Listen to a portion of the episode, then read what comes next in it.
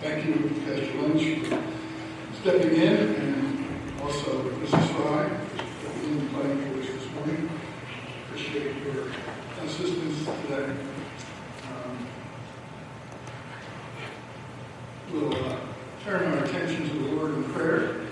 And uh, I usually can't do this sitting down, so I know that uh, um, this flashlight in my face is going to stand up there. But I've got this little, just in case I uh, get stuck. Under normal circumstances, I certainly would have asked someone else to preach. But uh, given the events of this week, I thought it was important to uh, share these thoughts with you from God's Word. Let's go to the Word. Father, we come now in Jesus' name, and we ask you to bless us as we look into the testimony of your Word. We pray, Lord, that you would um, feed us out of it, as we said earlier. Lord, we are dependent upon you. We pray, Father, that you would be at work for your great name's sake. For it's in Jesus' name we pray.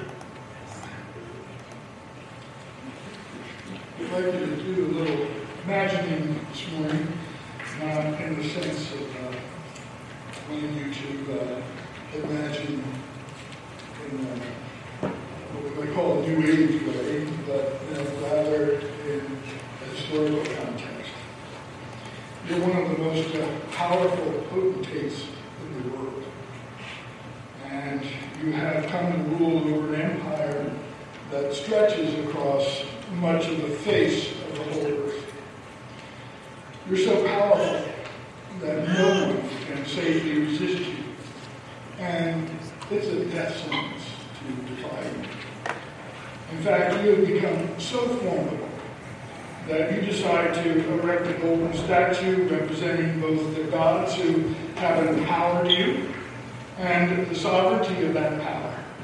And you designate it as the symbol that all men should bow before to acknowledge your greatness and their submission to you and your ultimate authority.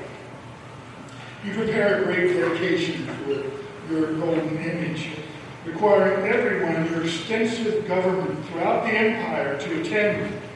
And you plan a magnificent program for the event, including an impressive gathering of musicians.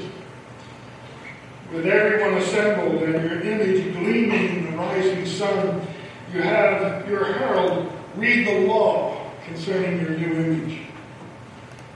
And the herald cries aloud, To you it is commanded, O peoples, nations, and languages, that the time you hear the sound of the horn, flute, harp, lyre, and psaltery, and symphony with all kinds of music, you shall fall down and worship the gold image that you, the king, has set up. And whoever does not fall down and worship shall be cast immediately into the midst of a burning, fiery furnace. Now, despite your tight grip on the reins of your government, there are jealousies throughout your administration. And those jealousies lead to intrigue and all manner of schemes and counterplots. Recently, you have elevated a group of men in your government who are outsiders at best. They not only come from outside the ruling class of your nation or your kingdom, but they're gifted and they're efficient. And that makes jealousies rage all the more. Because they're not just elevated to a position, but they really do a good job in what you call them to. Their faith and morality will not allow them to acknowledge the deities worshipped by everyone else. So they ignore your edict and show no fear of the threatened judgment for disobedience. This fact is gleefully reported to you by their envious enemies. They can't wait to tell you that uh, these outsiders have not been bowed like they should. And at first you assume that this must be some sort of misunderstanding. No one defies you. But when you interview these men, you find that it was that what has been reported about them uh, by their resentful critics is indeed true. It's absolutely true. They stand before you and they dare to say to you, We have no need to answer you on this matter.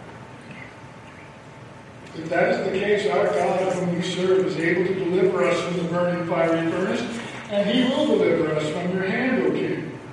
But if not, let it be known to you, O king, that we do not serve your gods, nor will we worship the gold image which you have set up. You are enraged. The audacity of these men. And you are determined that they will pay for it and serve as an example to others who may choose to defy your will. You order the furnace used for execution heated to the extreme. You will prove to all your leaders gathered together from all over the empire that to resist you is a fatal error. The fire is fed until it's seven times hotter than usual. It is so hot that even people going too near will be suffocated by the intense heat and flames. There's no escape for the prisoners. They're held under a guard that can't be defeated or challenged. You employ your mightiest men uh, to throw them into the flames, men who volunteer to die just to demonstrate that there's no ruler like you in all the world. You're at the height and pinnacle of your absolute power. You can act with impunity, and no one can hinder you or ask you what you're doing. There can be no challenge. There is no appeal. You have spoken, and your will will be done. The men who have dared to defy you are cast into the fire. They're to be incinerated to demonstrate that flouting your command means utter destruction. This is it. This is the moment of your triumph and of your glory. This is when all men will see that there's no ruler like you in all the world.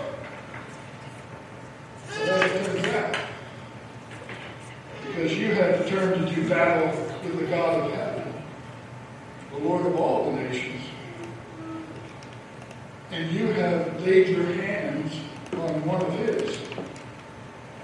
Instead of being a moment that demonstrates your absolute sovereignty, it becomes a moment of bitter humiliation and a public exhibition that you really have no power at all, except according to the will of God. In fact, there, in the midst of your glowing furnace, their true prince walks with them among the flames, untouched by your rage or your will. You can't even set their pants on fire, let alone their turbans or their cloaks, let alone the men themselves. And you're left with no alternative but to acknowledge that the Lord God of Israel is God indeed, and you are not. And that you have no power at all against him. Or perhaps you're a ruthless politician, a conniving politician, a political hack with a strong military background, and the support of a regime that appears to rule the world at will. You will play politics, but you will not be crossed. Your word is a matter of life and death to those who are judged by you. You rule over a people who are hard and resistant, and you rule at the will of, of leaders of an empire. And all of that requires some finesse and, and a little tact on your part. But when push comes to shove, you know that you have the power to act really very freely and with a great deal of immunity and license.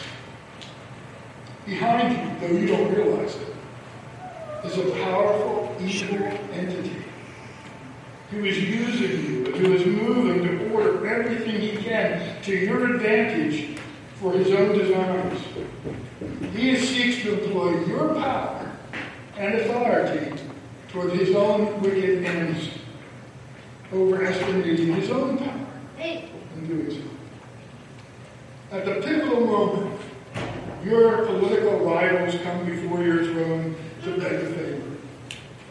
Already, you like the prospects of this. Here are your enemies acknowledging your authority and seeking your help and having to admit that they need it. Your sense of power grows with their approach. It may be trap, of. These people are always causing trouble, but you're used to those kinds of maneuvers, and you begin the political game. The issue involves a weary Galilean who has been obviously harassed by the leaders of the conquered people you rule. You go out to speak with these people who will not come into you because of some sort of holy day. And you ask the charges against the man, and they reply immediately, if he were not an evildoer, we would not have delivered him up to you. Your reply is just as terse. You take him then and judge him according to your law. But they want, they want something more. They want this man executed. Therefore they say to you, it's not lawful for us to put anyone to death. Ah, they have just been forced to admit their own power is limited and restricted. They must come to you in critical matters. You are the ultimate ruling authority. That's a point for you in the game. They have to come to me to get permission to do what they want to do. And they had to admit it. For one reason or another, they're not ready to do what they ask. And your own conversations with the Galilean lead you to offer another victim to their bloodthirstiness, one obviously more deserving of their hatred and certainly of. But they want none of it. They cry out for the crucifixion of the Galilean. The whole matter is getting tedious now. So you take Galilee and you have him scourged, and you have him humiliated, hoping that the sight of him beaten and bleeding is going to satisfy them and that you can get out of the situation without having to give in to their request. It is, after all, a sparring match, and you want to get in the last punch. But the crowd is not playing with you. And spurred on by their own leaders, they cry out for you to execute him. Nothing else will do. They threaten you, saying, You're no friend of Caesar's unless you do so. You call back in the prisoner, and standing there, beaten before you, the epitome of mockery, you ask him, Where is he from? And he has the effrontery and the audacity not even to answer you. And it's at this critical moment that you decide it's time to remind the Galilean just who you are and what great power you have in matters like this. Implying that if this strange Jew from the north knows what's good for him, he better start showing the respect you deserve. You say to him, Are you not speaking to me? Do you not know that I have power to crucify you? And power to release you. You're clever. And you make it clear that it's not just the power to execute that you wield, but the authority to extinguish his life in the most brutal and painful way imaginable.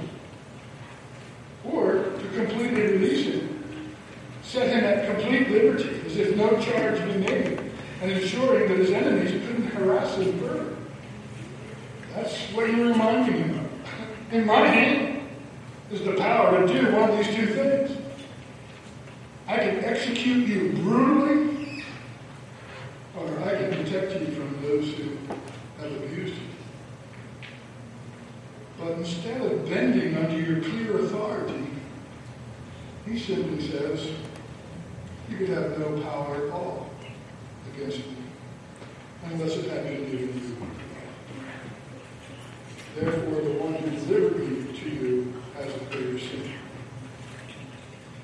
Implying that you are actually quite helpless before God. Stating that you only have any power at all according to his will, And that if you dare to employ your power in this way, it's sin. They have the greater sin, but if you do it, you'll be sin. And from this moment forward, you try to release this man. But both seen and unseen, working around you, dictate otherwise.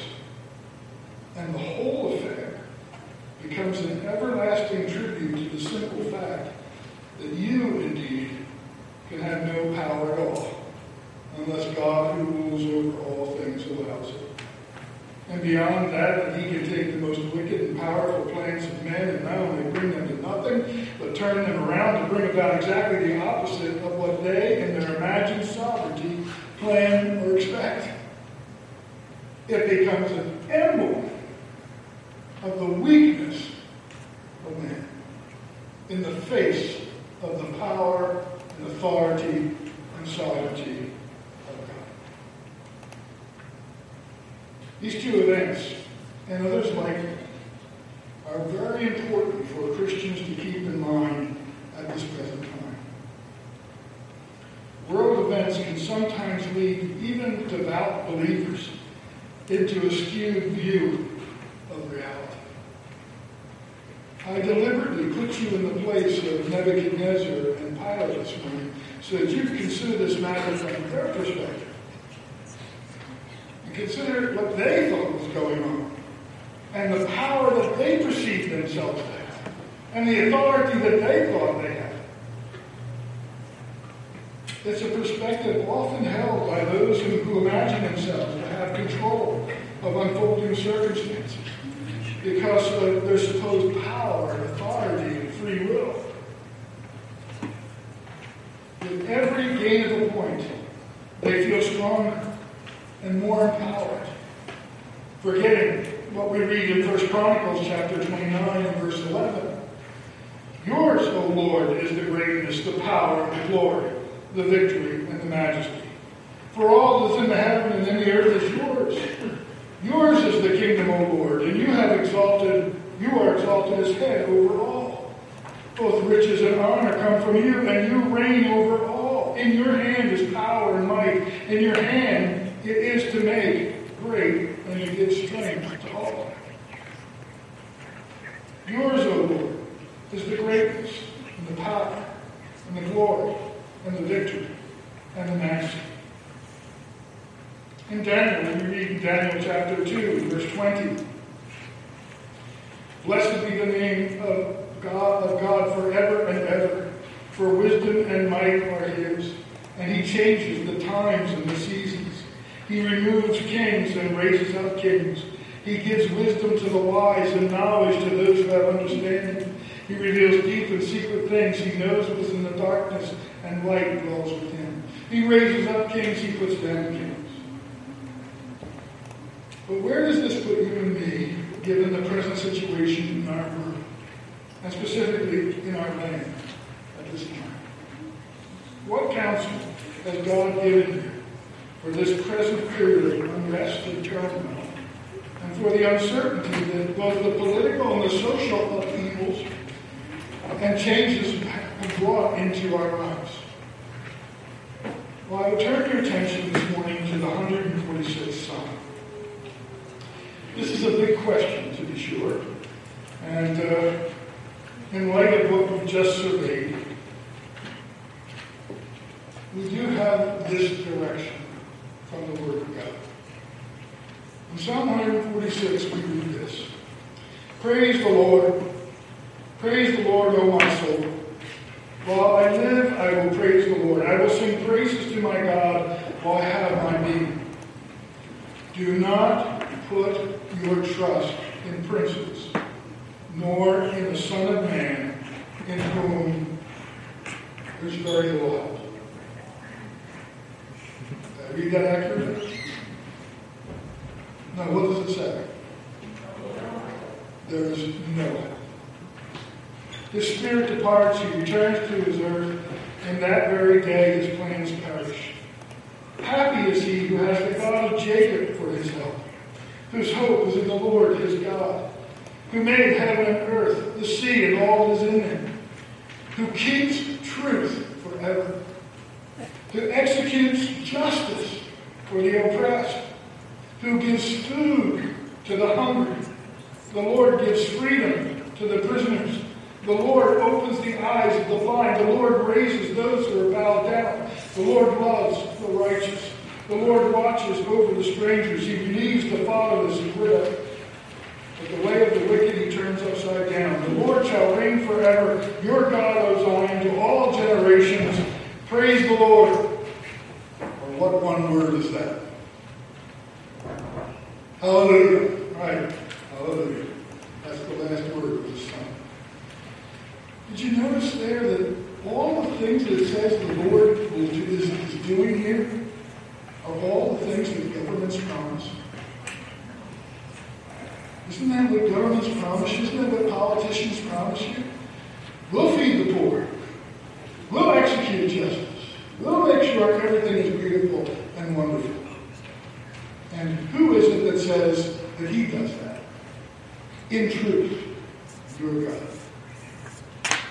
So direction number one, as we look at it in this context, comes from verse 3. And it's simply what not to do. Do not put your trust in princes, nor in a son of man in whom there is no help. The spirit departs, he returns to the earth, in that very day his plans perish. That same admonition is also found another way in Psalm 818, verses 8 and 9. It is better to trust in the Lord than to put confidence in man. It is better to trust the Lord than to put confidence in princes. What exactly is this saying to us? Do not put your trust in princes nor in a son of man in whom there is no help. And this is one of those statements in the scripture that you have to look at and say, what part of this don't you understand? Is this very mysterious? Is this unclear? Is this one of those passages that you have to search through the whole scripture to try to understand what's being said here? The command to not put your trust in earthly princes or rulers is about as plain as any command can be. They're not fit to provide security or hope or any sort of complacent confidence. So the instruction is simple. Don't do it because it's futile to do so. Don't trust them either way. And it's important to understand that it does work both ways. If you had absolute faith in Nebuchadnezzar, either for good or bad, your faith would be in the wrong place. Even when he was at the very pinnacle of his apparent power and authority. Look at the poor man. He imagines himself to be a free and independent despot. But look at him. He's being manipulated by his pride and his arrogance. His own pride and are, are leading him in the things, decisions he's making, and the way he's making those decisions. It's his own pride and arrogance that leads him to sacrifice his mightiest men in order to execute three Jews who won't get on their knees or on their face before his statue. He's going to take his mightiest men and throw them away in order to punish those men for defying him. He's, he's being manipulated by his own pride and arrogance. His own courtiers influence him and they persuade him. And they come up to him and they, they speak in his ear and they tell him what's going on and they, they entice him to act in the way they want him to act. They even trick him into acting on their behalf, and he does it. Is he a free and independent agent acting really sovereignly, sovereignly at all? And in the end, when they believe they have successfully employed him in doing their will, and he blindly thinks that he has finally made the Hebrew champions bow before his power, it ends up that instead he's humiliated, and the enemies of the Hebrews are defeated and further humbled in office and power. Everything works the opposite of the way it's imagined. So who's in control here? The point here is don't put your confidence in weak pillars like that. They look to themselves and others like as if they're, as if they're columns of iron, but they're more frail than brittle reeds in the hands of your God. Don't put your trust in any of them. In fact, the psalmist goes on to say, don't put any trust in any man or woman. And remember what's intended here. Don't pour your confidence into them, is the idea. Don't rest your peace of mind in any of them. Don't look for security among them. Any man or woman, let alone princes or princesses. And there's a sort of subtle reminder here in these words. You can, you can understand it to apply don't put any trust in rulers because, after all, they're only men no matter what else they may imagine themselves to be. That's all they are. They're just men and women. The most powerful and influential political leader in the world, male or female, is subject to all the same weaknesses, all the same frailties that every other man and woman are plagued by stupidity, willfulness, pride, sinfulness, blindness, manipulation, error in judgment, outright foolishness. I'm subject to all those things. So is the person in the highest office in the greatest land of the world. All sons of man are alike, says Matthew Henry. The man they are sprung up, who, being in honor, did not abide. The truth is that in many respects, their needs are even greater than yours are. They tend to be in greater danger from man and Satan. They're subject to greater cares, and uh, uh, that, that can tempt them to greater sin. And they're far more likely to be misled by liars and their own mercenary hearts. Very few of us have somebody coming up next to us and saying, you know, really be in your best interest. I could make this uh, really work for you and be financially profitable for you if you vote the way I want you to. How many of you have ever had somebody come next to you and say that to you? See, you don't have that temptation, but they do. You see, beloved, they're no help because they need to be rescued from themselves just like you and. Augustine or Augustine said, Well, it is promised you that you shall be freed by one who needs to be freed with you. What sort of hope is that? You need somebody to rescue you who needs to be rescued himself or herself. And whatever power they imagine they possess, the truth is they could have no power at all unless it's given them from above. And while they may have extensive plans and operations in mind, they would be wiser if they say, if the Lord wills, we shall live and do this or that. We are warned away from putting any confidence or trust in them because essentially, as I had you repeat from the psalm, they're no help. There's no salvation for a man or a woman, no matter how powerful and influential they may appear. Now, some people would agree with that. And they'd say, well, that would be true if the leader was inept, or they were slow, or weak, or foolish. But if they're really powerful, and they're really rich, and they're really gifted, and they're really influential, surely there's room for a little trust in them. Um, we can get a little help from them. We can get a, a, a, little boost from them. If they're really influential, they're really powerful. I mean, if they're in a position where they can really wield their will, then, then surely we can put a little trust in them. The scripture says don't do it. Don't, because they're no help. The word rendered princes here signifies liberal, bountiful ones. So princes would be accounted. That's what they want to be thought of as. But there's no trusting in them without God or against God, says John. If anyone imagines that political policies forged in opposition to God and His Word will result in a prosperous and peaceful nation, he or she is a fool and is ignorant of the witness of history. Even the noblest policies, laced with a spirit of rebellion against God and His Word, will not spare. Don't be led into believing that. Don't be taken down that lane. We can determine to use every tax dollar that we raise to feed the poor the whole world.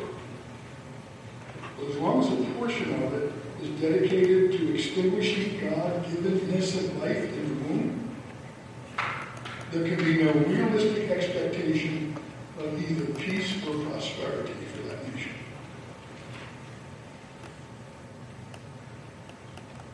We can determine that we're going to give every dollar we have to bring peace to the world. But if that money is also being used to guarantee the rights of people to defy God and His Word and to punish those who call sin sin, don't imagine that that nation can know peace and prosperity. And lastly, it's important to remember that where evil is afoot, and men and women undertake to work wickedness in defiance of the Lord and His Word, it, it, was, it bodes ill for them, even when they seem to be succeeding and flourishing. Haman came home and called his wife, and he was so excited. He called not only his wife, but his whole family and all his dearest friends together. He got everybody who he loved and loved him together, and then he told them. He told them about his great riches, the multitude of his children, everything in which the king had promoted him, and how he had advanced him above the officials and servants of the king. He was so excited about this that he had to have everybody there. They sent out messengers you know, you just see him coming home to his house and saying, Oh, I've got something to tell you, dear, but I can't tell you yet. Send out the servants and get, you know, Bob and Alice and Bill and Them all come in. I, will just, I'll tell you all once how great things are for me right now. And so they all come together and he just lets it all pour out. You can't believe how special I am. You can't believe how the word I, I'm, I'm next in the kingdom. I'm number two. And you recall at the same time he said this Besides, Queen Esther invited no one but me to come in with the king for the banquet that she prepared. And tomorrow I'm again invited by her along with the king. Don't you wish you were in? Don't you wish you were in my position? Never been power like the power I have right now. There's going to be a big state banquet, and I'm the only one invited to come. But then he told them, but you know what? All of this avails me nothing so long as I see Mordecai the Jew sitting at the king's gate. Yes, I'm getting to sit in the palace with the king, with the queen. But I don't like the fact that Mordecai sitting out there at the gate. Just when Haman thought everything was in his reach, and that he had the upper hand against Mordecai, against Esther, against all the Jews, and even the king himself. You know what happened. It all came crashing down. And the best sight we have of Mordecai is a man who seemed to be getting his own way in everything, now swaying back and forth, hanging on his own gallows. thought he had it all. He had nothing. King David says in Psalm 37, verse 35, I have seen the wicked in great power, and spreading himself like a native green tree. Yet he passed away, and behold, he was no more. Indeed, I saw him, but he could not be found. And that's repeated here. Don't put your hopes in him or her, in any prince or man or woman, because his spirit departs, he returns to his earth. In that day, his plans perish. At best, the life of any man or woman, beloved, is a vapor. Whereas one of the church fathers said, all of us, all men and women, are soul and, soul and soil. And that's it. Soul and soul. And when the soul's taken, the soil remains.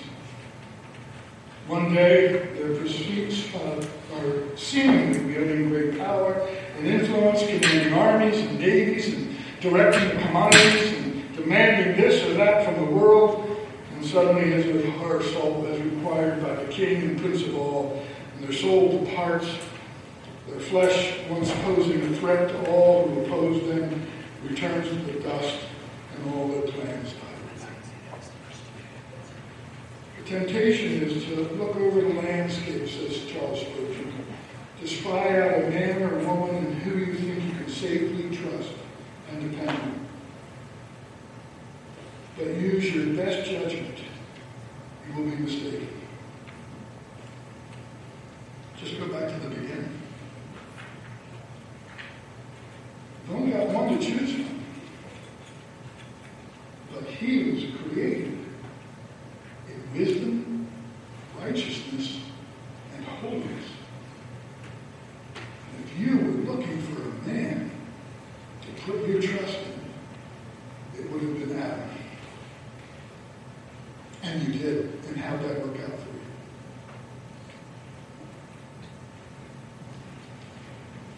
If Adam, who was created in wisdom and holiness, fell, Spurgeon goes on to say, then don't lean on any of his lesser children. Don't lean on them. And that brings us to the second direction. Don't put your trust in princes or in any man or woman because they're no help. But do remember that happy is he who has the God of Jacob for his help, whose hope is in the Lord his God. So do put your hope in the Lord. This is the happiness that comes from under his blessing. Once we're submitted to him as our King in Christ Jesus, the promise is that all things are working together for our good because we love him. We're called according to his purpose.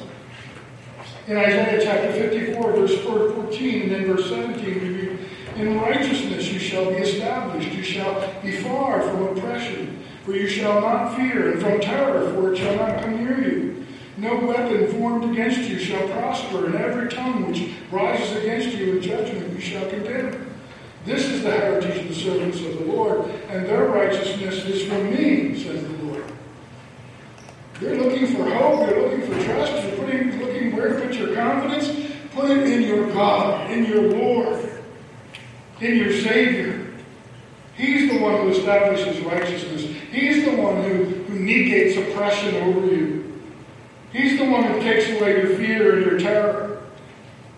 He's the one who makes it so no weapon formed against you can prosper. Now we look at this not with sentimental dreaminess or fanatical fancy. We know that if we make liege with our God in Christ, we will find ourselves opposed and that we may have to suffer with him in this world. We touched on it this morning in Sunday school.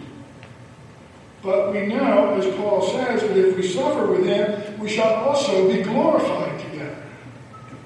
That's the promise that we have.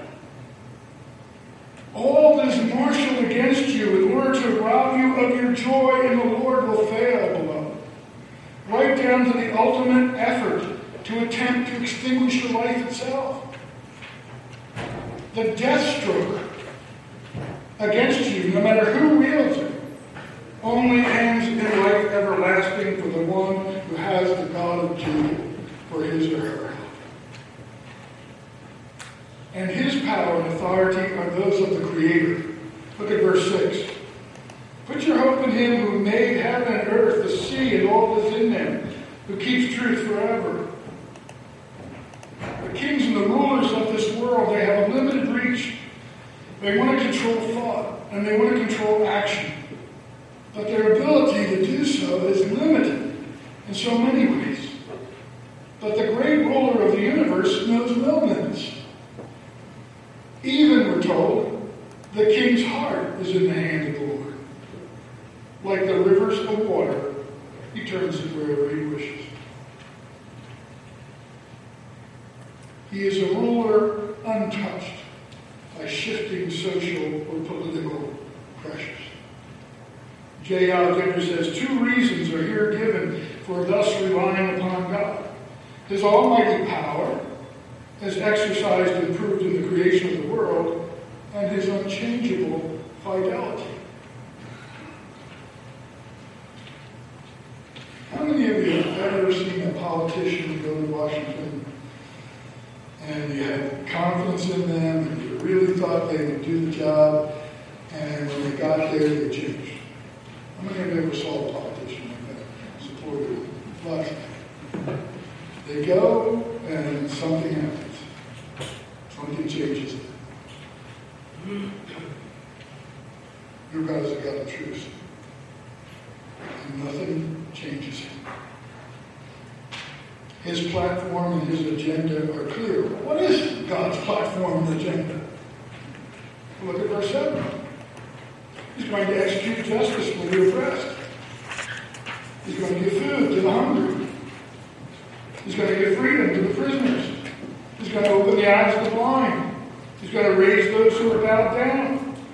He's going to show love to the righteous.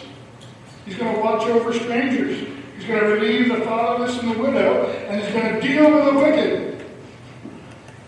What more did you want? That's a platform, isn't it? That's an agenda, and that's his agenda. And there'll never be any transition, peaceful or otherwise. Look at verse 10. The Lord shall reign forever. Your God, O Zion, to all generations. Praise the Lord. Or hallelujah. So what's the conclusion here? First, don't let these men and women who rise and fall in power and influence rob you of your hope or your joy. Men are always far too apt to depend upon the great ones of earth and forget the great one above. And this habit is the fruitful source of disappointment, says Spurgeon. Don't let them rob you of your joy and peace in the Lord. Secondly, don't put your hope in them one way or the other, for good or for ill. But maintain your allegiance to the one who truly rules and reigns forever. Whatever you may be looking for from these earthly princes and princesses, stop looking for it among them. They're no help. Look instead to the one whose help is genuine, whose help is born of love, and is wielded in true mercy. Now, does that mean that we shouldn't mourn the, loss of freedom or, or the wickedness of duplicity in high places, or the destructive nature of rioting, or the dread of chaos or anarchy? No. But what it does mean is that we do not let those things lead us to despair or to carnal uh, hatred or anger. We maintain our joy in the. If you know to have no hope in men or women to begin with, why should you despair when they prove that there's no hope? Right? If you don't have that hope in them, if you are heeding the Word of God, and you're not putting that kind of confidence in them, when they end up being no help, why should you despair? You know they're no help. It was Spurgeon who said, to be sure, politicians and rulers can trust you, but do not burden them by putting your trust in them. So, let them trust you, but don't you trust them. Don't burden them with you trusting them.